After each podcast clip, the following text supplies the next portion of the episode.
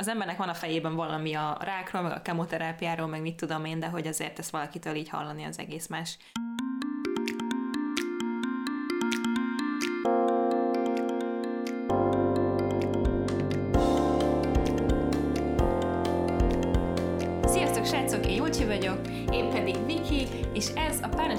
Podcast harmadik évadának második része, amiben van egy nagyon különleges vendégünk is. Igen, itt van velünk a kedves kis testvérem, um, Simon, Szájmi, vagy Szajmi, ahogy különböző helyeken ismerik. Sziasztok! Nagyon régen hívtak engem különlegesnek, kis testvérnek kevésbé, és nagyon szépen köszönöm a meghívást, és hogy itt lehetek. Aki ott volt a találkozón, a Páncsata találkozón, az biztos, hogy el tudja képzelni, hogy ki vagy, mert hogy nagyon aktívan kérdeztél meg, vitted így a csoportot, úgyhogy...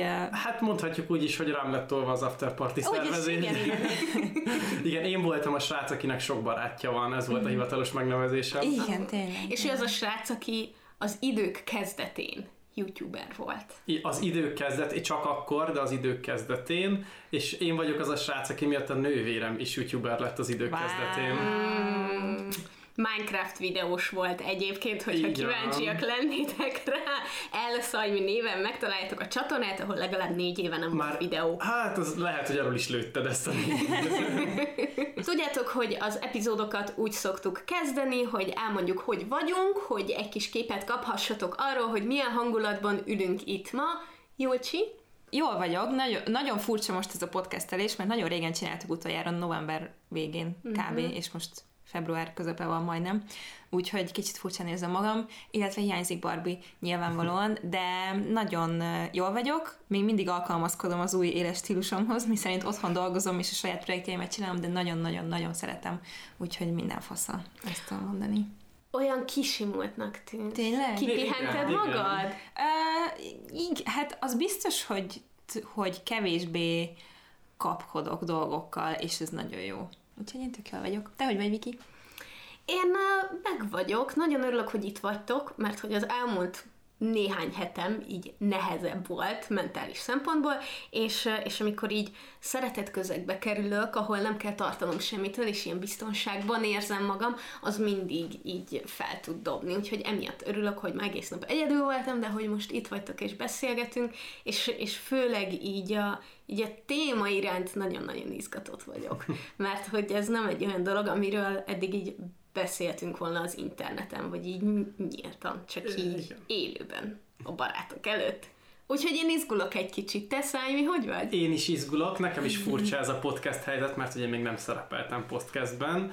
Nagyjából jól vagyok, a mai napom egy kicsit stresszes, megittam délelőtt egy kávét, és rólam azt kell tudni, hogy én abszolút nem vagyok hozzászokva semmilyen szinten, úgyhogy pörgök tőle, de, de kicsit stre- stresszes is vagyok tőle, úgyhogy ezt próbálom jelenleg túlélni, de nagyon örülök, hogy itt vagyok, nagyon régen vártam, hogy ezt felvegyük, és remélem, hogy hasznos információval tudok majd szolgálni az internet népének.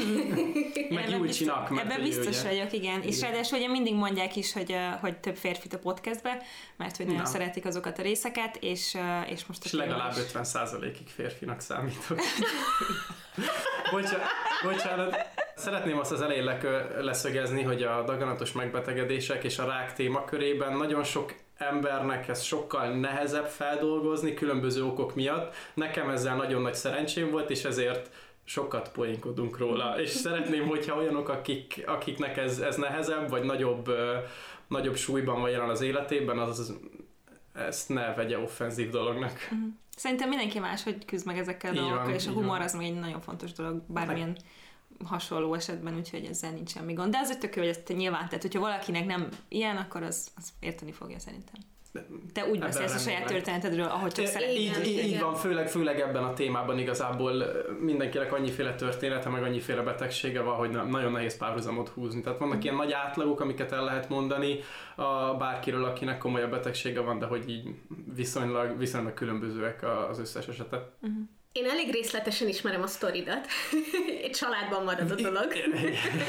Viszont Júlcsi szinte egyáltalán nem, illetve a hallgatók pedig egy valószínűleg, kivéve anya is hallgatja, anya eléggé tisztában van vele, de hogy a hallgatóknak a, a nagy része pedig egyáltalán nincs képben. Szerintem kezdjük az elejéről, meséld el, hogy mi történt, és aztán majd utána belemeltünk. Én most 23 éves vagyok, 18 éves volt, amikor diagnosztizáltak, ez pont egy ilyen nagyon izgalmas időszak volt, mert akkor érettségiztem, és ez talán áprilisban történt. A születésnapom, ami március 28-án van, azt ünnepeltük, és akkor már volt problémád, ami miatt ugye nem jöttél le a, az ünneplésre, hanem a szobádba feküdtél, mert feküdnöd kellett, és jegelned kellett a Az még a jegelés volt. Az még a jegelés volt. Igen, mert volt, egyszer kellett feküdnöm, amikor jegeltem, utána meg a műtét után kellett feküdnöm. Na szóval az a a történet úgy néz ki, hogy feltűnt, hogy, hogy fáj a herém. Tehát, hogy ez egy ilyen, a férfiak ezt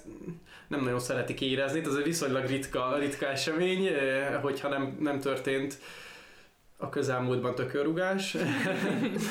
és, és úgy voltam, hogy hát először nem tulajdonítottam neki nagy jelentőséget, majd elmúlik, sok minden fáj az embernek, ami majd elmúlik, és akkor így feltűnt, hogy pár nap után egyre rosszabb lett, és úgy gondoltam, hogy ez, ez nem játék, ez egy igen fontos szerv, és akkor szóltam a szüleimnek, hogy szeretnék elmenni az orvoshoz, hogy mégiscsak nézzen rá. Ez egyébként nagyon-nagyon örülök, hogy, hogy nem volt semmi gátlás bennem ez irányban, mm. nagyon sok embernek nagyon nehéz beszélni arról, hogy neki problémája van.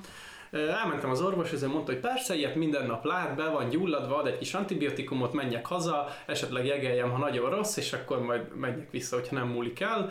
Úgyhogy hazamentem, és ez volt az ominózus történet, hogy valószínűleg éppen jéggel a, az ölemben ültem, amikor Vikinek a születésnapja volt. Ekkor már egyébként elég rossz volt a helyzet, tehát hogy nem nagyon tudtam igazából így funkcionálni, hogy nem tudtam sétálni normálisan hasonlók, és akkor antibiotikum kurával nem javult, úgyhogy visszamentem a kórházba, és rögtön akkor mondta az orvos, hogy akkor csinálunk egy röngent, nem röngent, bocsánat, ultrahangot, és ezen abszolút rögtön látszott, tehát az ultrahanggal annyira, annyira gyorsan meg tudták mondani, hogy mi van, hol van, mekkora, mi a probléma.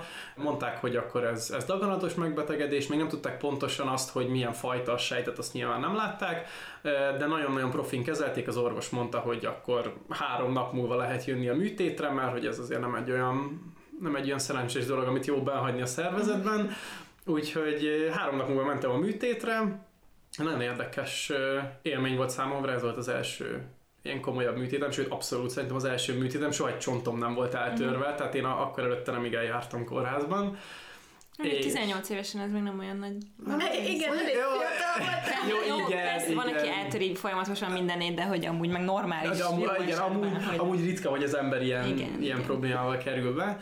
És... Bocsánat, a, akkor a sürgősségre mentél? Azért kerültél, azért volt újra ilyen gyorsan ultrahang, még minden, mert nem, ez nem így működik. Nem, simán az urológiára igen? elmentem, oda kaptam be utalót először, és utána, igen, utána visszamentem egy hét múlva, mert hogy, mert hogy mondta az orvos, menjek, ha nem, nem javul, és akkor rögtön áttoltak a szomszéd szóval, hogy csináltak egy ultrahangot, és akkor mondta az orvos, hogy uh-huh. műtét, minden uh-huh. procedúra van erre, tehát hogy mert nagyon gyorsan lezajlott akkor. Az egész történetemben ez átfogó lesz, hogy nagyon gyorsan, nagyon pörgősen kezeltek mindent, valószínűleg hozzátett az, hogy fiatal vagyok, uh-huh. tehát mindenhol prioritásként kezeltek, de hogy ebben a szempont, ebből a szempontból nem tudom szídni a magyar egészségügyi rendszert, meg engem mindenhol prioritásként mhm. kezeltek, és mindig megkaptam mindent, amire szükségem van. Ez még egy vidéki kórházban is. És, és tegyük hozzá, hogy egész végig államiba csináltad. Abszolút, Tehát, igen. hogy nem magán. Egy forint, igen, egy forintot nem, nem kellett fizetnünk érte. Toltak át a, a műtőbe. Ez a Fehérvári kórház úgy néz ki, hogy különböző épületek vannak hidakkal összekötve, mint egy csomó másik kórházban, és akkor az egyikbe feküdtem, ott le kellett vetkőzni mesztelenre, és akkor csak egy takaró alatt toltak át a hídon a másik épületbe, ott jó hideg volt, és a, a beteg hordó fiú, ő nem nagyon tudta eldönteni, hogy hogy oldja fel a helyzetet. Nyilván nehéz egy olyan emberrel beszélgetni, aki, akit éppen a műtőbe tolnak, és 18 éves, de azért mégiscsak ciki fölött állni 5 percet, úgyhogy nem szólsz hozzá. És akkor az út közepén egy ilyen ötlet jutott eszébe, megkérdezte, megkérdezte ezt, hogy és mi a kedvenc étele?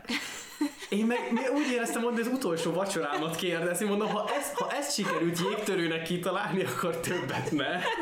Te megpróbálta, figyelj. Me- megpróbál, kicsit érdekes, érdekesen élt ebben a helyzetben ez a kérdés, de, de igen, szóval, a, szóval ezen túléltem, azóta van egy ilyen kis nagyon cuki vágás a, a, az oldalamon, de ez amúgy abszolút nem, nem látszik, mert pont eltakarja a nadrág.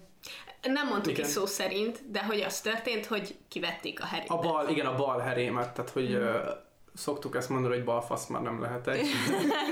Szép. Szép. Igen, imádkoztunk. Előtte, előtte még azon poénkodtunk, hogy rosszat vegyék ki, mert az, nagy, az nagyon ciki, hogy utólag kiderülne. Mennyi volt a felépülés egyébként a műtétből?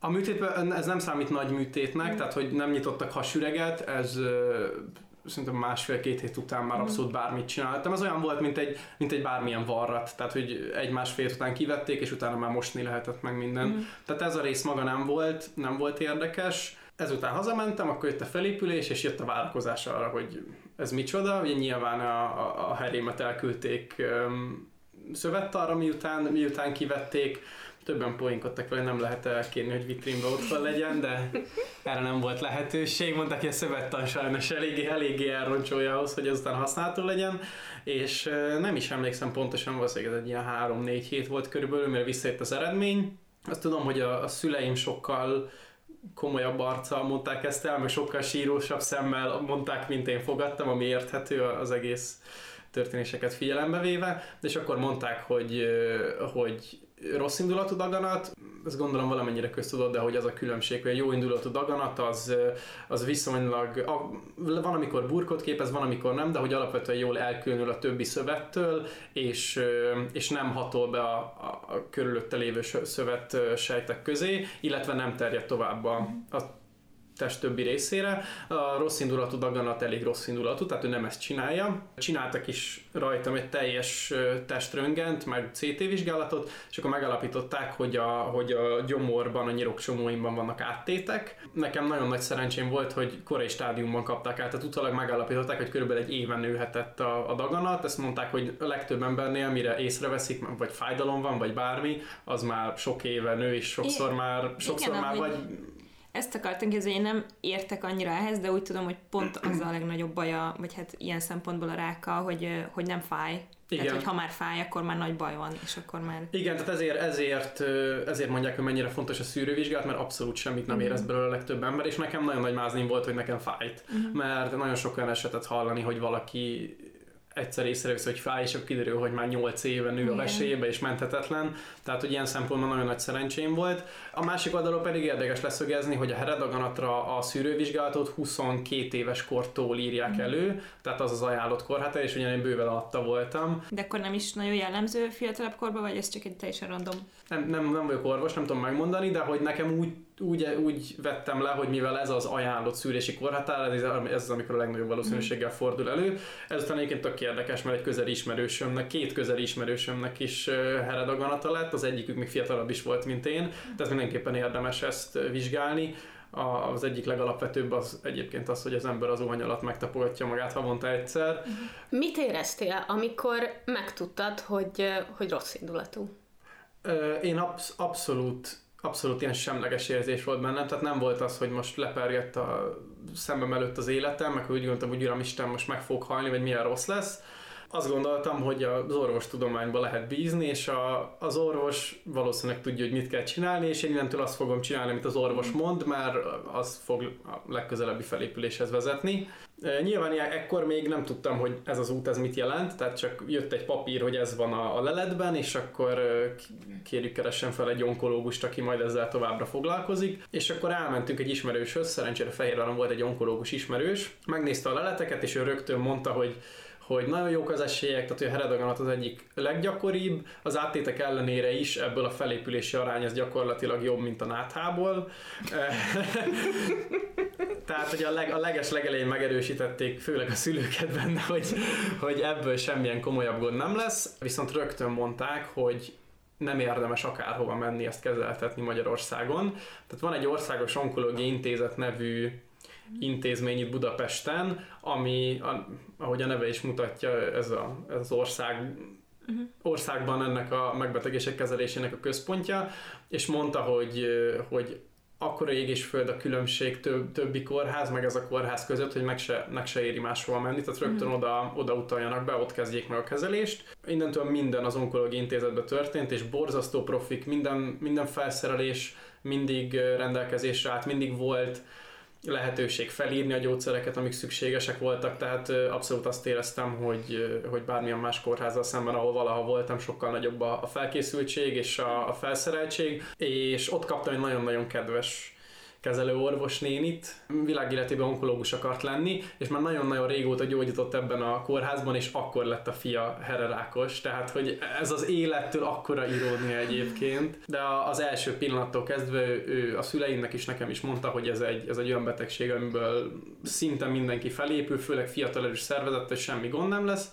Hát kicsit szar lesz, de, de hogy ezt túlélik az emberek és többen mesélték is egyébként, akikkel ott sorba álltunk néha vérvéteni idősebbek, hogy ha, ha úgy gondolják, hogy kevés esélyed van, azt megmondják. Tehát, hogy itt nincs kertelés.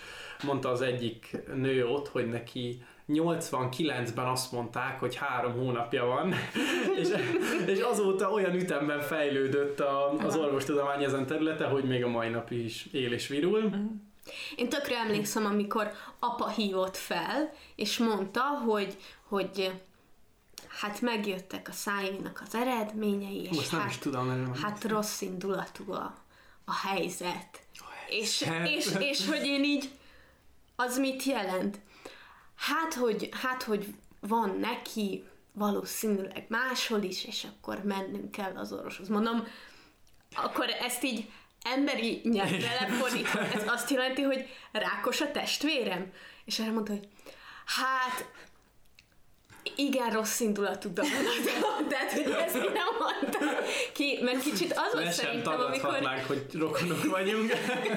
A daganatról azt így tudjuk, hogy ez egy ilyen orvosi dolog, és akkor ez így ilyen kinövés, mit tudom én, de amikor valakire azt mondod, hogy rákos, okay. akkor az szerintem így pszichológiailag egy ilyen sokkal nagyobb hatás, mert hogy az van beléd hogy a rákos emberek meghalnak. Igen, mert hogy az összes filmből rögtön az ugrik be, ahogy, ahogy ott kopaszon fekszik az ember, és akkor jártány eregye sincs.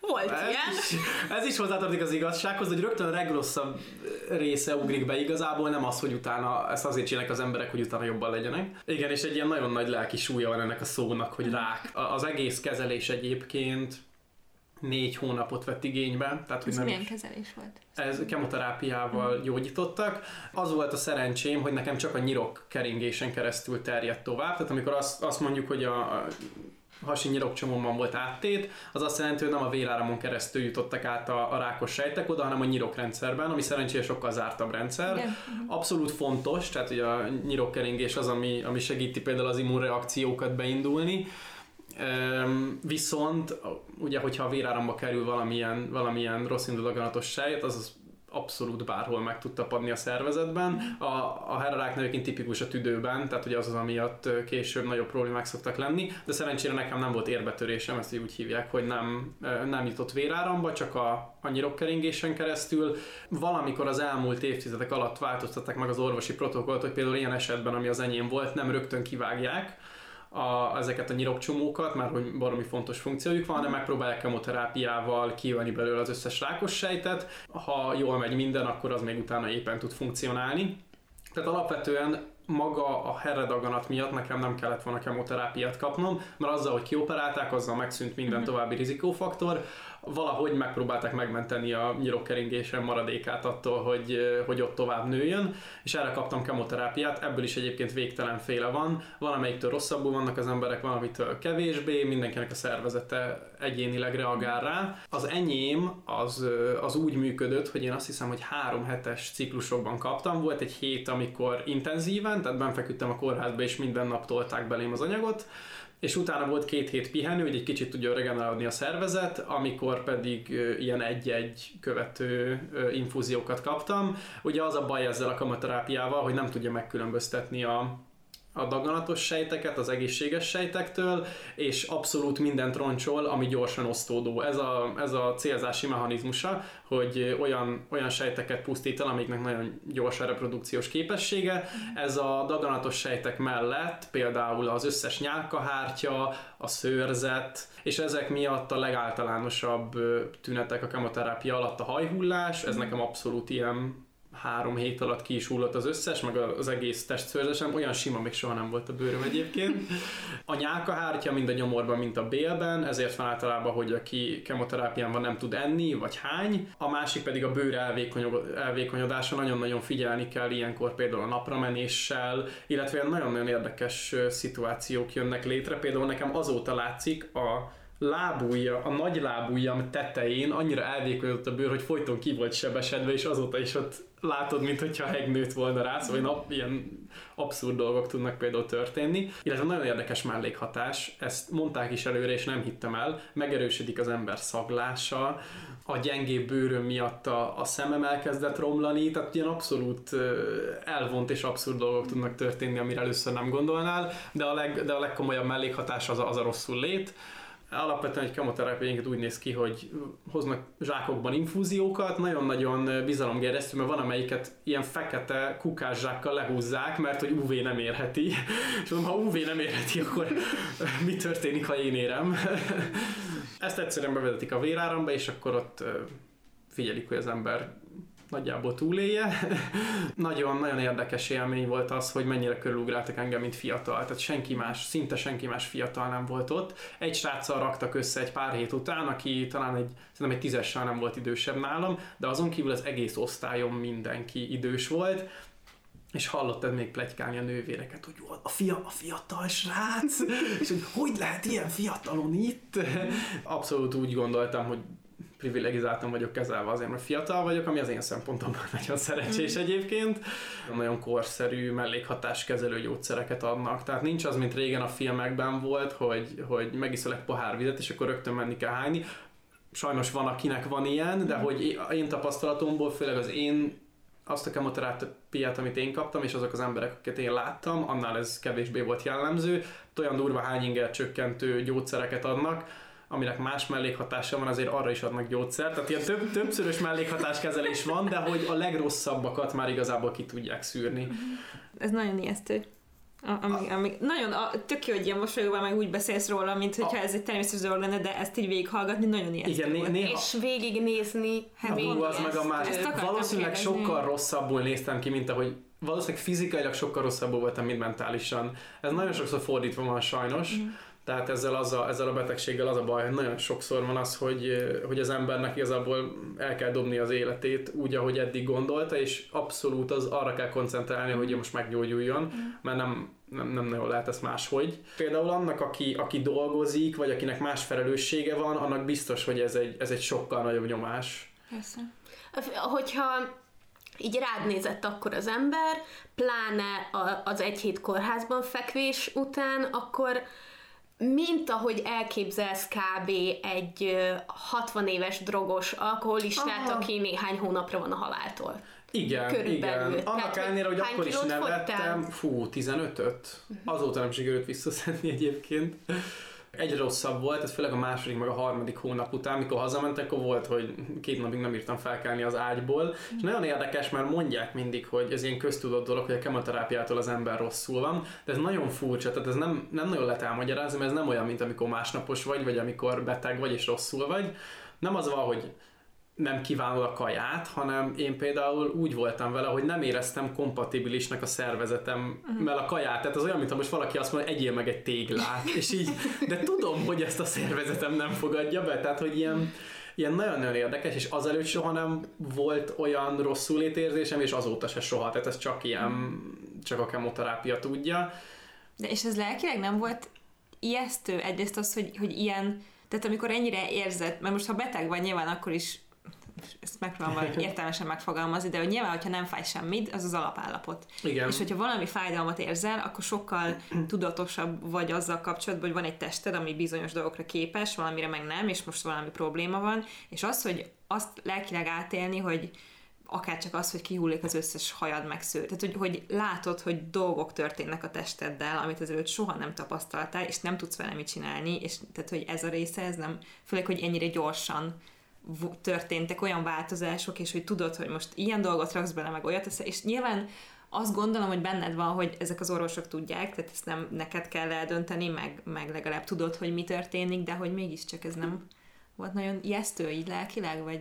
Alapvetően is olyan, olyan ember vagyok, akit nagyon érdekel a, a fizika, kémia dolgok működése, tehát én abszolút az első pillanattól kezdve researcholtam, mi fog velem történni, ami utólag visszagondol, meg objektíven tényleg elég para, de hogy én inkább olyan... Igen, bármi bajod van, felmész az internetre, három lépésből meghaltál. Három Ez lépésből rákos vagy, de én már az voltam, hogy nem, mi nem volt történt, mi történt.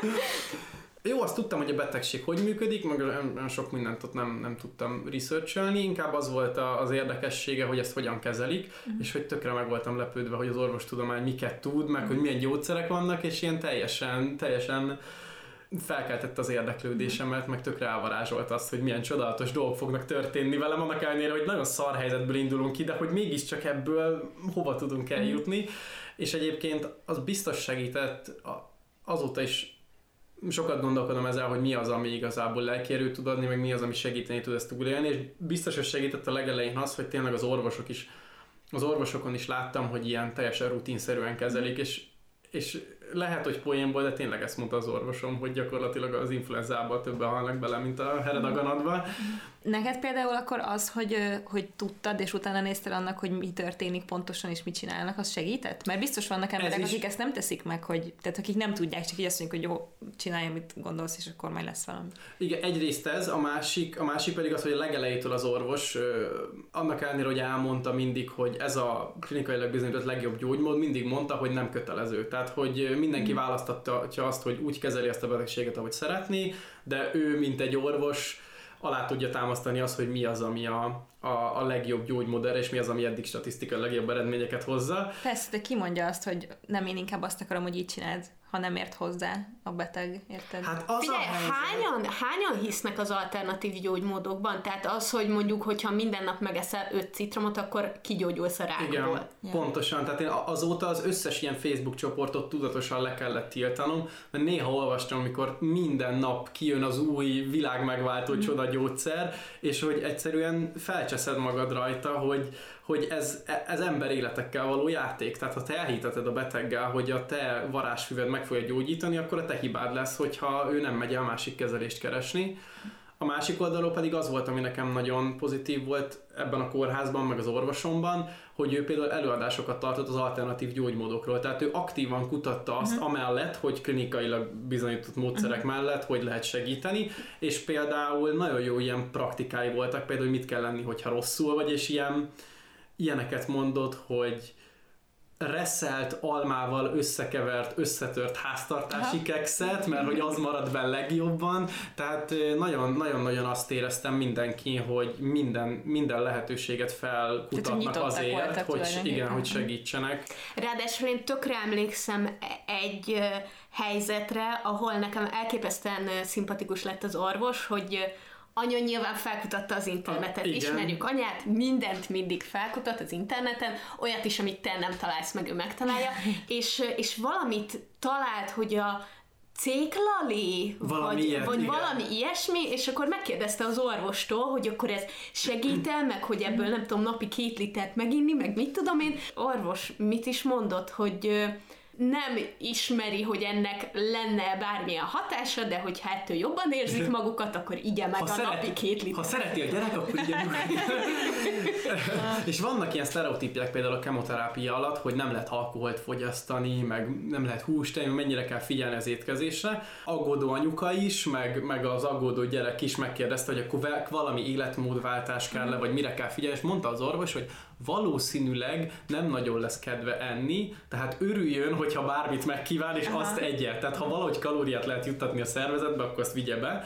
Azt is mondta, hogy ha ha alkohol tud inni, akkor menjen el bulizni a barátokkal, mert legalább addig is kevésbé érzi szarul magát. Wow. És én, én például rendszeresen voltam, hogy, hogy alkoholt, alkoholt ittam, a legegészségtelenebb kajákat ettem, mert az az, amit megkíván. Azóta is van, amit még nem tudok megenni, mert ugye az agy nyilván összekötött a rossz yeah. érzéssel. És ez nem, nem csak a kajával van, például ott van az egyik fürdőszobában volt egy szappan, amit egész végig, amíg kemoterápián voltam, az a szappan volt ott, és utána egyszerűen hány ingelem lett, amikor megéreztem a szappan szagát, mert annyira összekötötte az agyam a rossz érzéssel. Nyilván anyukád is, az enyém is ezt csinálja bármilyen helyzetben, hogyha bármi probléma van, akkor tök mindegy, de ő valahogy megpróbál segíteni. Igen. Tehát, hogy muszáj azt éreznie, hogy én most tehetetlen vagyok, de ha kell, akkor céklafarmot csinálok a kertből, meg, meg mindent bevásárolok, hogy bármit megkívánsz legyen otthon. Hogy ezt hogy viselte ezt a... Abszolút meg te, így. a, tehát az.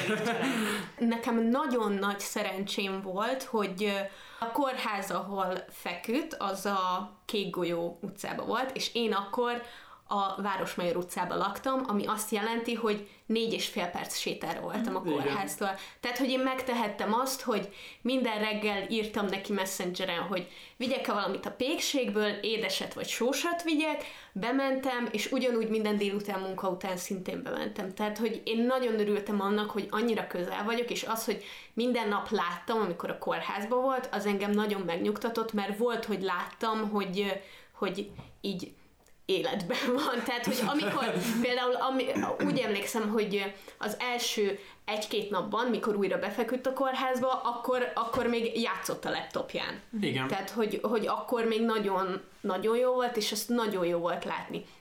Nyilván nehezebbek voltak azok a hetek, amikor nem láttam minden nap. Anya meg apa, de legfőképp anya, én, én rajtuk nagyon láttam, és az, hogy De akkor ők nem voltak itt. Vagy, tehát ők minden Hát fel- áldott nap igen. feljöttek. Feljöttek. Minden Igen, a legtöbb nap feljöttek, igen. Úgy érzem, hogy a, hogy a családba mindenki mindent eldobott. Semmi más nem, Nem, számított, és hogy anya lelkileg nagyon-nagyon megszenvedt, és nagyon-nagyon igyekezett, hogy a szájmi előtt ne sírjon. Igen. Amikor a szájmi nem volt ott, akkor, tehát, hogy majdnem folyamatosan. Akármennyire is megmondták az első alkalommal az orvosok, hogy meg fog gyógyulni a gyerek, nem kell aggódni, ő, el, ő elképesztően Tehát igen, ez egy anyának ez elképzelhetetlen, igen. Igen. Hát meg nem is, ez biztos a tehetetlenség, meg az, hogy attól még ezen keresztül kellett menni az, az egészen, és azt látni, hogy ő meg nem tud mit csinálni, az. Igen, és ez, ez nagyon-nagyon így volt mindig, hogy tényleg mindent eldobtak azért, hogy segíteni tudjak, de hogy tudjanak, de hogy igazából semmi nem volt, Mhm. amit tehettek. Tehát az anyukám ugye mindig tényleg a félbolt otthon volt, hogyha véletlenül valamit megkíván a gyerek, akkor legyen. És De ez tudod- ugyanez volt. Mentem a pékségbe, mondta, hogy semmit nem kér a pékségből, nincs étvágya, bementem a pékségbe, kétféle édeset és kétféle sósat vettem a biztonság kedvéért. és azután ott ahol- megrohadt a fiúkba. Pontosan, pontosan. Többször elő is fordult, hogy anya is sorolta, hogy mi az, amit főzzön, minden van itthon, a kedvencemet megfőzi, és hogy olyan nehéz volt, olyan nehéz volt azt mondani, hogy nem, mert abszolút nem tudom elfogyasztani, tehát hogy bármit csinálsz, lehetetlen, hogy most valami bennem maradjon, és mindig csak látták, hogy rossz vagyok, de semmit nem tudtak csinálni. Annak ellenére is, hogy próbáltam vidám maradni, meg hogy mentálisan teljesen épp voltam, annak ellenére azért voltak tényleg olyan pillanatok, amikor fizikai annyira le voltam gyengülve, hogy sőt, sokszor valószínűleg rossz volt nézni.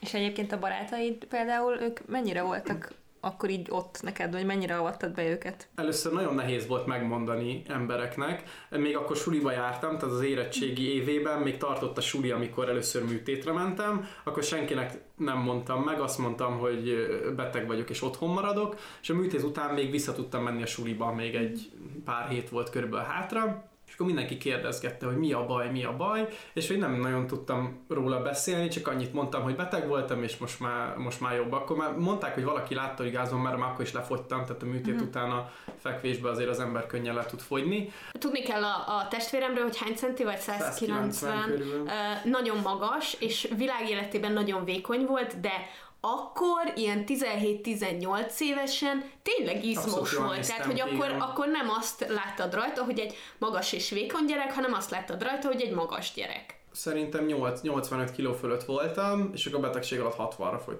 Nem, de. A csontváz kutyafüle volt hozzád képest. Hát na igen, igen. A, az írásbeérettség ugye sokkal korábban, mint a szóbeli, az a jó, már nem is emlékszem, hogy van. Szóval az nagyjából így a, a fél év vége környékén van.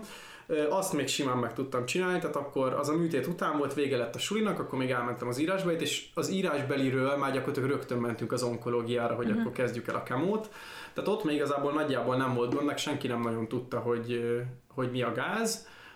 És akkor elkezdtük a, a kemoterápiát. Bocsánat, te közben készültél az érettségire? Igen. Um, hozzátenném, hogy volt. uh, míg uh, rákos volt és kemoterápiára járt a testvérem, kitűnőre leérettségizett mindeközben, abban a négy hónapban, amíg kemoterápia alatt állt. Jó, hát ez Úgyhogy szeretném mondani Jó a hallgatóknak, a hogy család. szeretném elmondani a hallgatóknak, hogy nem kell magatokat hozzá hasonlítani.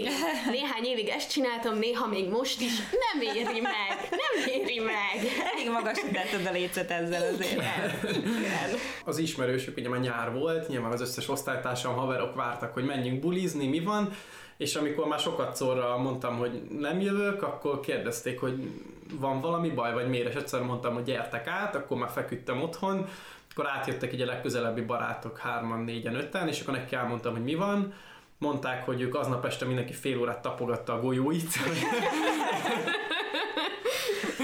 nagyon meg, nagyon lesokkolta őket, de azt vettem észre az egész folyamat alatt, hogy a legközelebbi barátaim ők nagyon könnyen tudták kezelni. Főleg egy férfi volt az összes, tehát nem nagyon mutatnak ki érzelmeket, amúgy sem. Tökre úgy tudtak barátként tekinteni rám, teljesen úgy hívtak mindenhova, mint, mint előtte, és ha véletlen azt mondtam, hogy hogy szarul vagyok, akkor mondtak, hogy jó, majd úgyis elmúlik, azt legközelebb jössz. Uh-huh. Szerintem 95%-ban annak köszönhető, hogy te hogyan kezelted mentálisan ezt a helyzetet. Tehát, hogy, hogy én egy kezemen meg tudom számolni, hogy hányszor láttalak a normálisnál akár icipicivel is rosszabb állapotban. Tehát az, hogy te mennyire vidám voltál, mennyire szociális voltál, mennyire, mennyire humorra kezelted, tehát hogy, hogy ez a környezeteden, legalábbis rajtam egész biztosan, rengeteget segített. Ezért is gondolom egyébként, hogy nagyon fontos lenne oktatást tartani a családnak, esetleg barátoknak, uh-huh. tehát a hozzátartozó közelállóknak, mert ők igazából, akik, akik sehogy nem tudják kezelni uh-huh. a helyzetet, mert nekik nincs,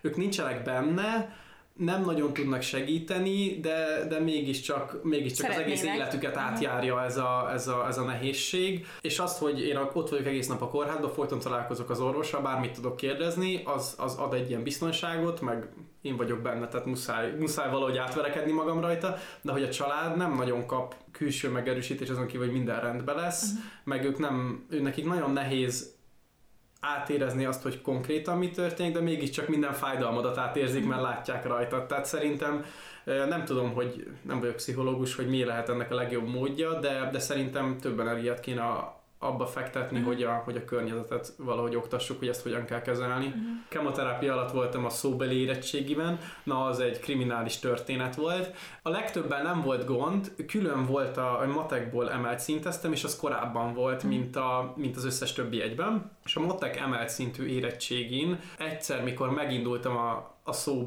ugye van szóbeli rész, egyszer megindultam a beszédben, és gyakorlatilag volt egy pont, amikor úgy éreztem, hogy a Pitagorasz tételt nem tudnám elmondani, de, de valahogy átjutottam. Az, voltam, az, az volt a szerencsém, főleg a pontom, hogy 60% kellett az ötös, az emelt szintűn, mm. tehát annyit igazából el, el tudtam érni rajta, mert annyi tudásom volt, de hogy néha olyan pillanataim voltak.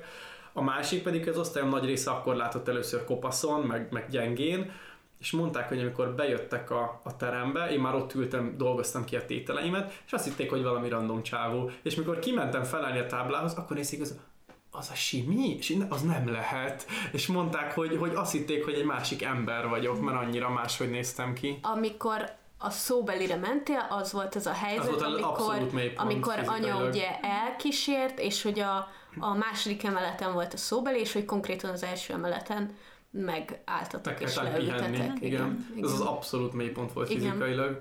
Meg hát emiatt szellemileg is, mert hogy gondolkodni kell az érettségén, ugye?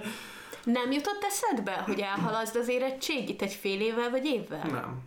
Ezt mondta, mondta például az orvos is többször, hogy Hát meg hogy amúgy teljesen... annyiszor érettségizel, hányszor akarsz. Igen, jó, de hát 18 évesen az volt a, az volt a világ, hogy most igen. ez az életem mércéje, hogy érettségizek.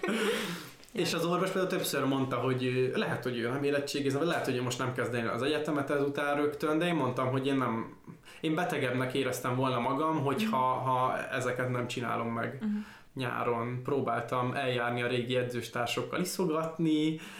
Nagyon sok ilyen vicces szituáció volt, hogy beültünk ismerősökkel kocsmába, és akkor mondjuk valami közeli ismerős hozta a barátját, vagy valami távolabbi ismerős, aki nem hallott még a, a, arról, hogy mi a helyzet, és bejött a kórházba, és ez a na mi van, rákos vagy? És így, igen. Jézusom. És ez, ez három, három emberrel is megtörtént, és mondták, hogy azután ilyen ilyen mély depresszió hogy ezt hogy, ezt, hogy mondhattak ilyet, és én mondtam, hogy tökre levettem rajta, tehát hogy levettem róluk a nyomást, de mondták, hogy utána hogy alig mertek a szemembe nézni. Azt egy életre megtanítottad igen, nekik igen, azt, hogy igen. nem viccelünk ilyesmivel. De tök jó, hogy tudtad így kezelni egyébként. Ekkor kezdtem pont a, az egyetemet, gólya voltam, és még nyáron volt, hogy a gólya táborba tök kopaszon mentem, akkor fejeztem be ilyen nem is tudom, pár héttel a legutolsó kameterápiás session után volt ez, mm hát az emberek mondták, hogy ja, kicsit figyeltek, hogy fura vagyok, de hát most egy gólyatában mindenféle fura ember van. és akkor vettem észre, hogy azok az emberek, akik nem ismernek, azok mennyire, mennyire furcsán viszonyulnak hozzám. Volt olyan, hogy nyilván először, aki még, amíg nem ittunk semmit, addig az emberek nem nagyon mertek rá kérdezni, mert mindenkinek gátlásai vannak, tehát egy gólyatáborban hamar előkerül az mhm. alkohol.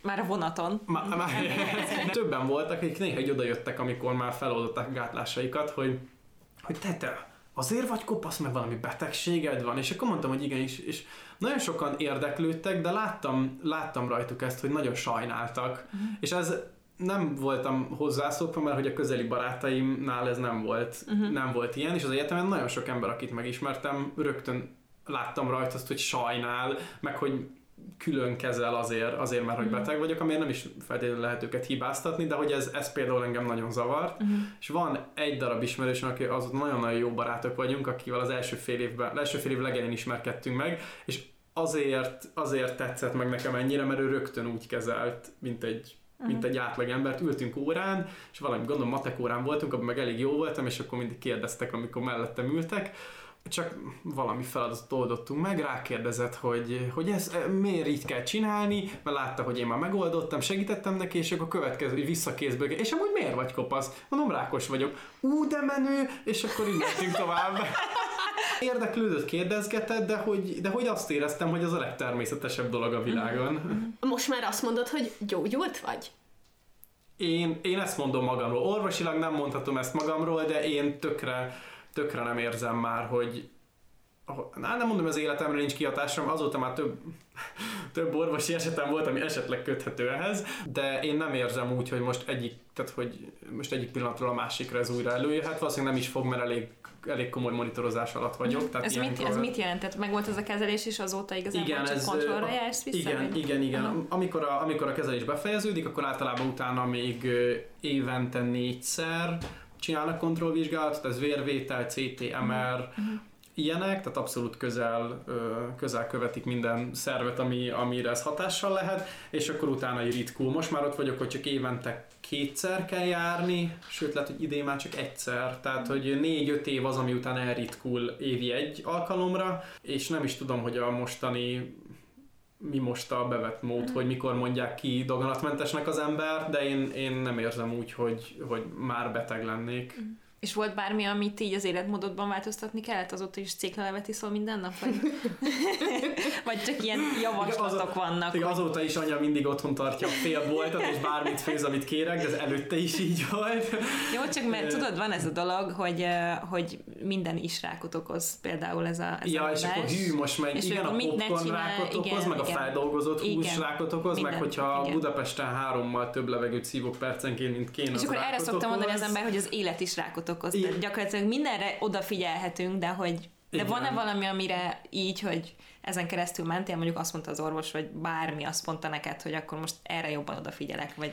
Nekem semmi, nekem egy nagyon-nagyon jó kifogásom van, mivel én már én már voltam egyszer rákos, ezért én nagyon-nagyon közelről vagyok követve, hogy bármilyen betegségem kialakul-e, ezért bármi történik, azt nagyon hamar időben észre fogják venni.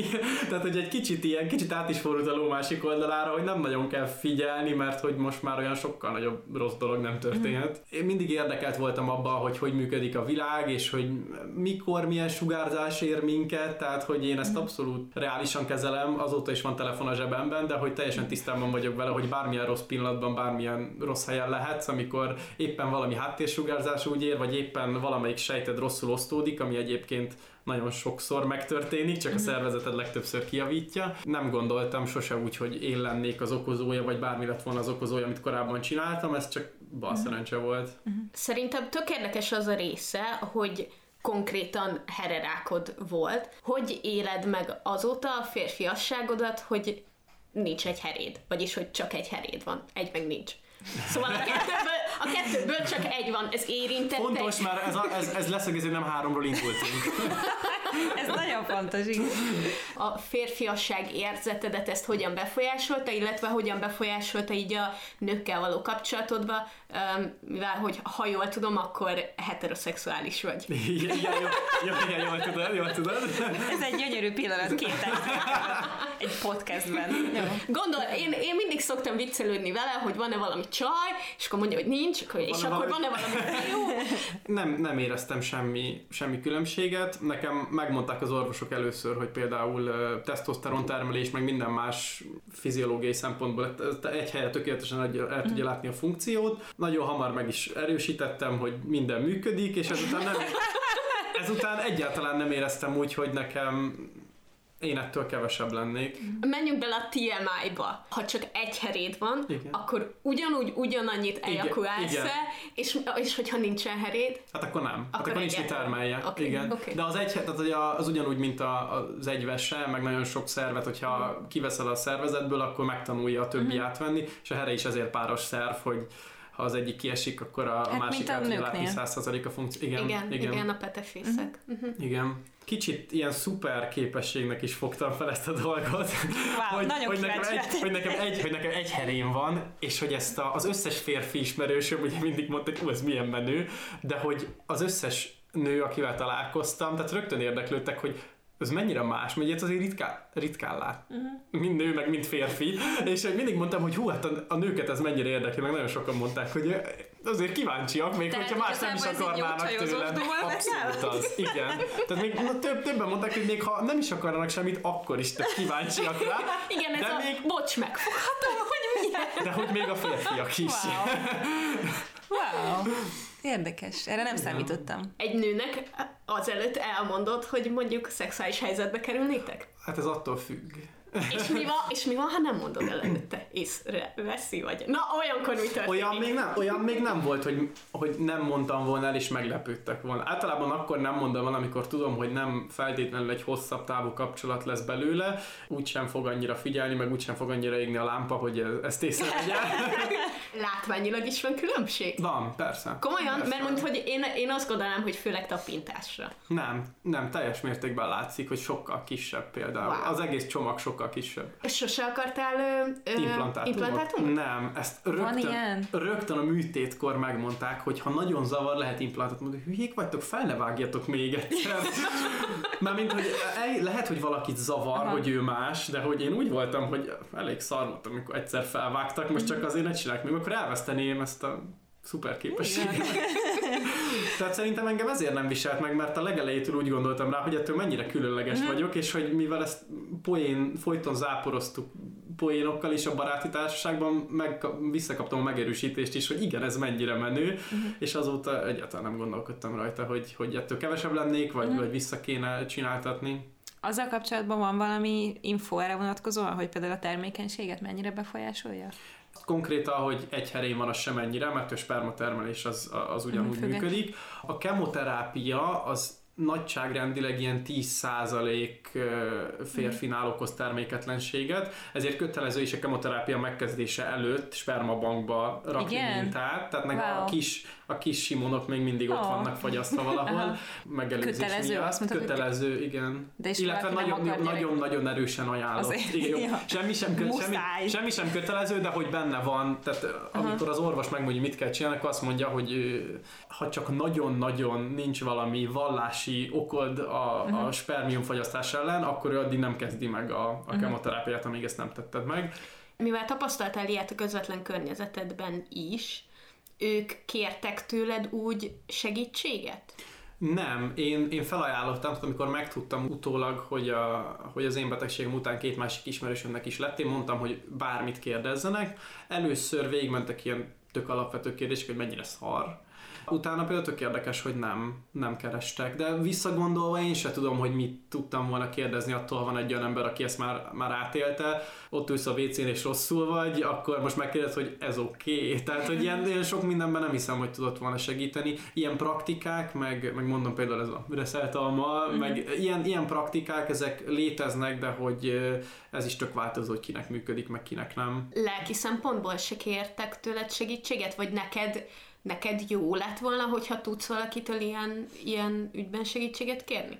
Hát nekem szerencsére nem volt szükségem rá. Én úgy éreztem mindig, hogy, hogy ez egy tök véges dolog, ennek ez el fog múlni, ez csinálom azt, amit az orvosok mondanak, és ez, ez gyógyuláshoz fog vezetni.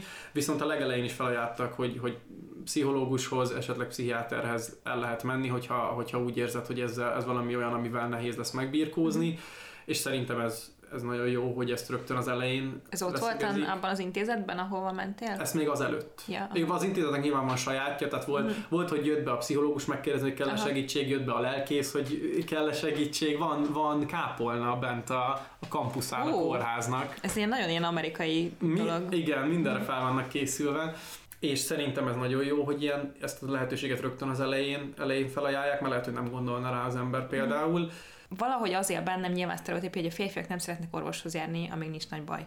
Ahhoz, hogy, hogy ez megváltozzon, és mondjuk hamarabb észrevegyék az ilyen, akár konkrétan a hererákot.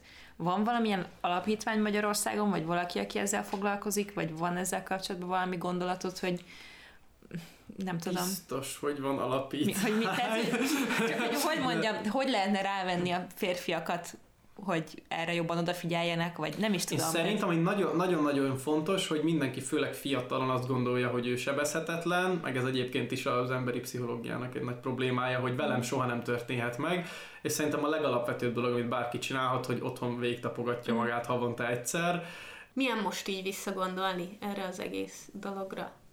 Egy kicsit nekem ez olyan, mint hogyha, mint egy teljesen más valós is, hogy egy teljesen más életszakaszban történt, de hogy én szellemben is teljesen el, elkülönülök már tőle, mert sokkal fiatalabb voltam, az ott nagyon sok minden változott az életemben, és ott van egy kicsit emlékként, meg, meg a mai napig érzem néha jeleit, hogy, hogy fizikailag vannak orvosi kondícióim, meg néha, néha figyelni kell erre-arra, de, de én nem érzem, hogy ez bármennyire kihatással lenne a mai életemre, ennek ellenére viszont úgy gondolom, hogy a jelenfejlődésemben ez nagyon fontos mm. volt, és, és egy kicsit örülök is, hogy átéltem, mert mindenkinek van valami nagy nehézség az életében, és nekem legalább olyan volt, amit viszonylag egyszerűen, viszonylag hamar lehetett kezelni. Mm.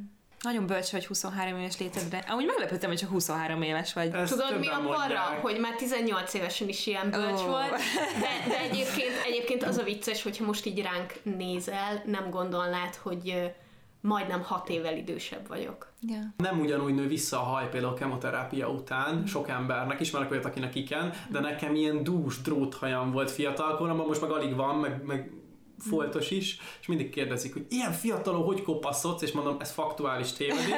Nem, kop, nem kopaszodom, mert ez nem folyamat, csak kevés a hajam.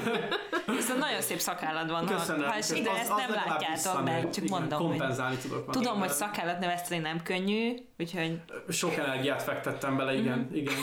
De tényleg, komolyan, az én férjem az szenved rajta már évek óta. Neki is nem neki van haja. De igen, neki haja van. Örül, örülni kell, igen, örülni igen. kell annak, ami van. Nagyon szépen köszönjük, hogy eljöttél. Igen, nagyon szépen köszönöm, hogy hívtatok. Ilyen nagyon nemes dolog, hogy eljöttél és ennyire nyíltan beszéltél erről. Egymás között, így baráti társaságban, így mindig, mindig beszéltünk róla, mindenki tudja, mindig poénkodtunk, stb. stb.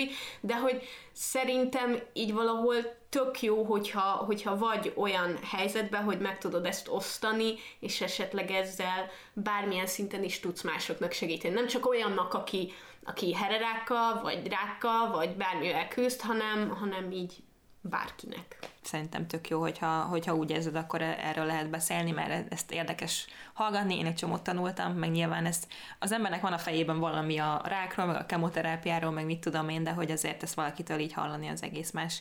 Úgyhogy remélem, hogy nektek is hasznos vagy érdekes volt ez az epizód, én biztos vagyok benne. Ha és... bármilyen kérdésetek uh-huh. van, akár a témával, akár bármi mással kapcsolatban személyesen tőlem, akkor talán talán Twitteren leszek a legaktívabb. És e, benne vagy a csoportban is, nem Facebookon? Facebookon is benne vagy a csoportban, igen, úgyhogy akár személyes üzenetben, akár tweetben uh-huh. nyugodtan szívesen válaszolok bármire. A zárt Facebook csoportunkban, amit ugye a néven találtok meg, ha rákerestek, akkor ott, hogyha kiposztoljuk az epizódot, akkor ott alatta mindenképpen tudtak kérdezni, és majd néha rátszólok, hogy csekkold le. Jó, uh, illetve Twitteren elszajmi, néven találjátok meg, Instagramon pedig laszlo.simon96.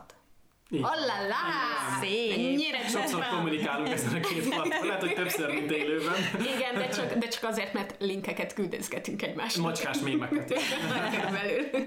Ezek fontos dolgok.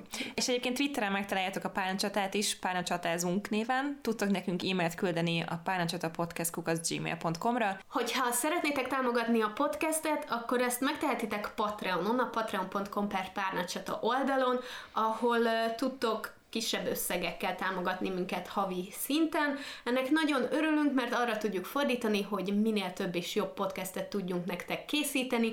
Ha pedig nem tudtok minket pénzzel támogatni, akkor mindenképpen osszátok meg egy ismerősötökkel a podcastet. Akár ezt a részt, mert ez a rész szerintem tök menő lett. Így, Így van. van. Támogassátok mindezt a két csodálatos lányt, és Ha. hallgassátok tovább a podcastet. Aww. És Köszönjük tapogassátok szépen. a heréteket. Ez a legfontosabb. Így van. Köszönjük szépen, hogy itt voltatok, és hamarosan találkozunk újra. Sziasztok! Wow! Nice! Nem akarsz Bam. mindig jönni? Elsőre sikerült. Igen.